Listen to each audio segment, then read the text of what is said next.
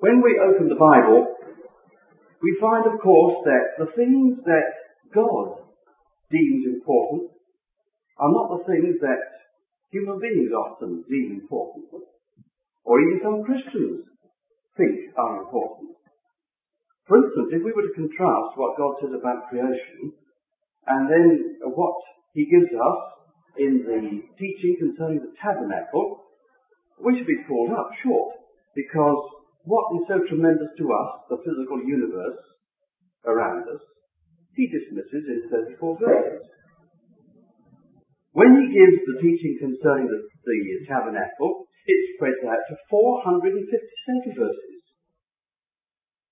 So really we ought to say to ourselves, although creation is extremely interesting we'd like to know more about it, evidently God thinks the teaching he's given concerning this tent, because that's all it is,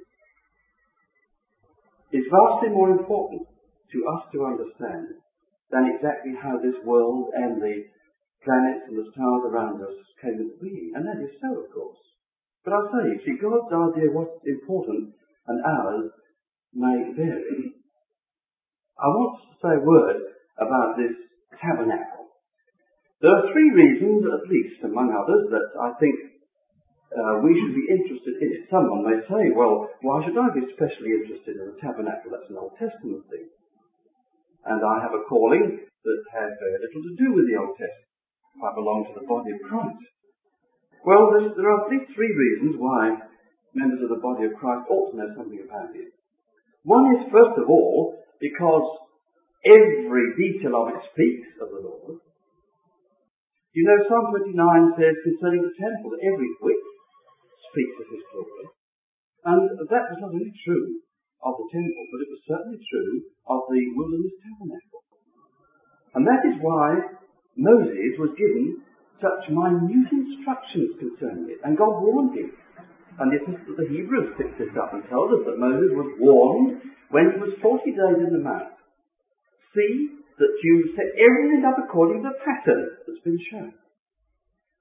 There wasn't a single detail that God left to Moses to invent. God showed him the pattern, gave him all the measurements, not only of the building itself, the tent itself, but every vessel in it.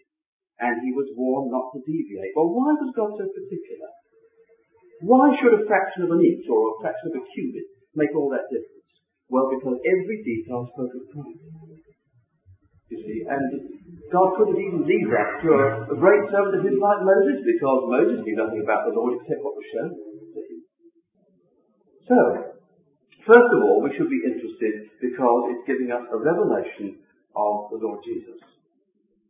Secondly, because it gives us an insight into the purpose of the ages. Now that we are certainly interested in, because we know that wonderful phrase comes in the epistle to the Ephesians. How, how does it give us some insight into the purpose of the ages? Well, because the, the one idea of the tabernacle, of this tent was, it was to be a dwelling place for God. And if we've got any idea of the plan in the large, that's exactly what God has been doing all the way through. And God is seeking to dwell with the creature that He's made. Some of us may have seen this quite clearly, but isn't it good to be reminded of it? And until God gets his permanent home, and friends, he hasn't got it yet, he has been willing to accommodate himself to temporary homes. Now, if you read the prophet Isaiah and come to the 40th chapter, you'll read there that God made his creation. He stretched it out as a tent, a tabernacle, to dwell in with God. But the Bible doesn't say that's God's permanent home. That's a temporary one for him. And then, at a set time in Israel's history, he said, make me a tent that I may dwell among them. That's not his permanent home either. It's also another temporary one. And you don't get to the end of that story until, of course, you come to the last book in the Bible, where the tabernacle, the dwelling place of God, is with men. But you come, you, you come to it very, very closely indeed in the prison ministry of the Apostle Paul. Because this church that he's building up, as we know so well, is to be a temple, a dwelling place for God. So you see, the tabernacle is giving you in picture part of that tremendous purpose God planning one day to have such close union with his creatures that there'll be nothing in between whatsoever. Oh, that's going to be a grand time, isn't it? But of course, that can't be yet because of the great barrier that's not yet been removed, and that is sin. That's got to be wiped out before a holy and righteous God can have close contact with his creatures who become involved in it. And the third reason is because it tells us something about heaven. You see, it was a pattern of heavenly things. That's what the Epistle to the Hebrews tells us. So, as we know nothing about heaven at all, except what the Bible tells us, no one's ever been there, no one's ever come back. We don't know. But God says, I'll give you a picture of it, of what it's like. And those heavenly things, again, are very close to our calling as members of the body of Christ. You see, we ought to then have a, some knowledge of the tabernacle. So for those reasons, I think it would be good for us just to look at one or two points. I can only select one or two because it's a tremendous subject and I've only two witnesses with you. I just mentioned, of course, that it's, it's a tent. I think it's such a pity that in our English Bible we've got the word tabernacle at all. It's an old-fashioned, archaic word and means practically nothing. It's just the Hebrew word tent. And that tells us it's not a settled dwelling, it's something that can be put up quickly and taken down quickly. And uh, as we know so well, God has told us, in effect, that He is not willing and doesn't want a permanent home until His people can have a permanent home. That's a glorious thought, isn't it? He told David that. He said, I'll walk with you in a tent and a tabernacle. All the time you were in tents in the wilderness, I didn't want to settle home. David wanted to give God a settled home. That was a splendid thing. And the Lord honoured it. But he said, no, I won't have one until the right time comes, until my people are home and in a position to have that long, last, permanent dwelling place. So think of it all the time as a tent. Make me a tent, God said, that I may dwell among them. Now, all its measurements are factors of five. See, every measurement is given in detail. We may say to ourselves, well, that's not terribly interesting whether it's 20 cubits long or 200 cubits long, but it's a fact that every measurement is divisible by five. And we know five is God's number that's stamped with grace in the Bible. So here's a tremendous revelation from the God of all grace. What it is, and must be, to think that the great being that we call God ever wants to dwell with a, a lesser created being like ourselves. Who are we that he wants to dwell with us? All the grace that's behind that. So you've got this factor then of five coming into it. If you just, uh, if we just think for, for a moment of the outer court, that was a hundred cubits long. And it was fifty cubits wide. And there were sixty pillars holding it up. And they were five cubits high, and they were spaced five cubits apart. And so God is kept stamping this five, or factors of five, all the way through. How was the tabernacle, at least, where did they get the materials from? Well, that's the thing the high critic likes to try and ridicule. The idea that a, a nation of slaves could have erected such a tabernacle or a tent as the Bible depicts as rubbish, utterly impossible. They were slaves. They were walking through the wilderness. Where could they get all the materials from? Not only that, but costly materials. Gold, silver. And friends, I don't know whether you realise that when you come to weigh everything up into modern terms, do you know there were tons of metal altogether? Silver and gold. Where did they get it all from? Well, the Bible makes that quite clear too. The critics are too clever. God prophetically had told Abraham that his seed was going to be held in bondage for 400 years. And he said, after that they shall come out with great substance. God knew beforehand. He, he told them they were coming out with wealth, coming out with great substance. So, should we just open the book? we ought to open the book at least once or twice, ought be in the chapel of the open book, because that won't be right, will it? Uh, shall we turn to Exodus 25?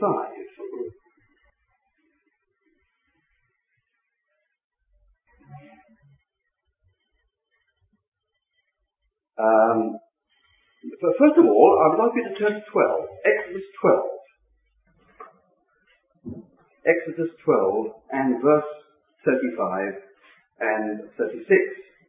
And the children of Israel did according to the word of Moses, and they borrowed of the Egyptians jewels of silver and jewels of gold and raiment, and the Lord gave them gave the people favour in the sight of the Egyptians, so that they lent to them such things as they required, and they spoiled the Egyptians. Now that sounds as though they only borrowed it, you know, a convenient way of getting hold of it, and they never let them have it back. Well, that isn't the, that isn't the truth. For the Hebrew word, where it says they borrowed, it means to ask. They asked. They didn't ask them to lend them anything, they asked them to be given them.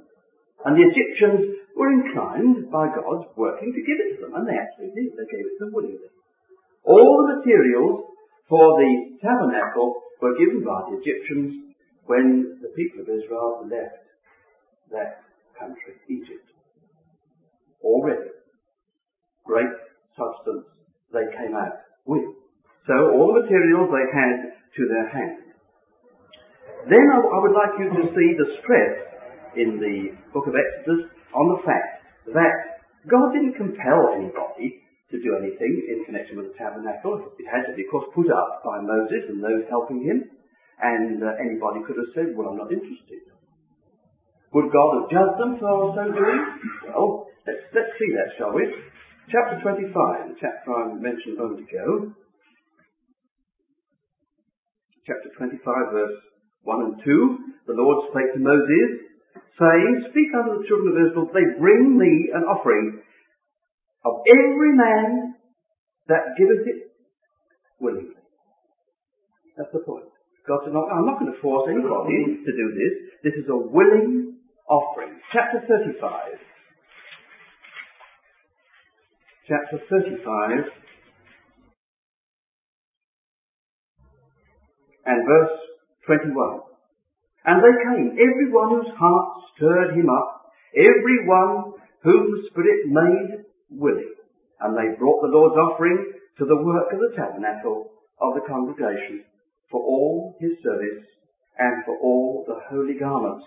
So you see, this was willing offering for the Lord. They didn't need compelling. They came, in fact, so much so that if you look at the next chapter, they had to be restrained from bringing. They brought so much. Verse 4 chapter 36. And all the wise men that wrought all the work of the sanctuary came every man from his work which he made. And they spake unto Moses, saying, The people bring much more than enough for the service of the work which the Lord commanded. To make them had to stop them doing it. Oh dear. What can we say about that in modern terms? Do you think God often has to stop his people doing too much? I don't think so. I think it's often around the other way about. They're maybe not doing enough for him. But isn't it good when God says, look, you've done quite enough. You're bringing too much. And the people are restrained from bringing. But the Lord didn't have to force them. And that's the keynote all the way through for service for Him. You see, God is never going to force anybody to do anything for Him. It wouldn't be any value to Him. Forced labour, useless to, to the Lord. But isn't it grand when He looks at you and me and we want to serve Him? It's our greatest desire to do something for Him. Well, is that a sacrifice that He's not well pleased with? Is that a sacrifice that He'll not accept? Of course He will. And the New Testament makes it very clear that all such offerings, and even when we give ourselves, we present our bodies, says Romans, a sacrifice that's well to Him, but He'll never force us so to do. And so if anybody waits for the Lord to, to push them make them, you see, we can so stress the sovereignty of God, and some Christians do, that they're just waiting for God to give them a good push. He doesn't work like that. So we find that the people, the redeemed people of Israel are willing and they give the Lord their very best, so much so the Lord has to restrain them from giving. Uh, then note this, that this tabernacle, all I've got time is to point this out now, was right in the centre of Israel's camp. The tribes were grouped round it in a circle, and the tabernacle, the symbol of God's dwelling, the symbol of his presence was there in the centre. Well, friends, that's a fine lesson, isn't it? That tabernacle spoke of Christ. And that's where God wills he should be to every one of us, right in the centre of our lives. These are very simple lessons to begin with, but they're very fundamental, aren't they? Why is it, you think, that perhaps some Christians don't get hold of the fullness of truth? I think possibly it's because they're not putting Christ in his right place. He hasn't become quite ordinary yet. He's not right in the centre. It's Christ plus something else all the time. But until we can drop all the additions and say, now putting it in the terms of the apostle, for me to live, Christ. There's no is in the original. That's what Greek says. For me to live, Christ. Nothing else. Now that's Christ in the centre. That's what the tabernacle in the centre stands for. Well, if that's true of us, if we can say yes, that's where I wish, that's where I try to put my Saviour. Well, that's the right thing. That's the starting place so that we may ask Him uh, to give us a revelation of His grace and His goodness, what He's done for us, where He intends to put us in that great plan, and then what our response can be. And what a response there ought to be. It should be like we've just seen Israel of old. Not really just giving, but giving everything, handing it back to Him, remembering all the time, of course, that redemption means that we belong to Him. We are not our own. We are bought with a price.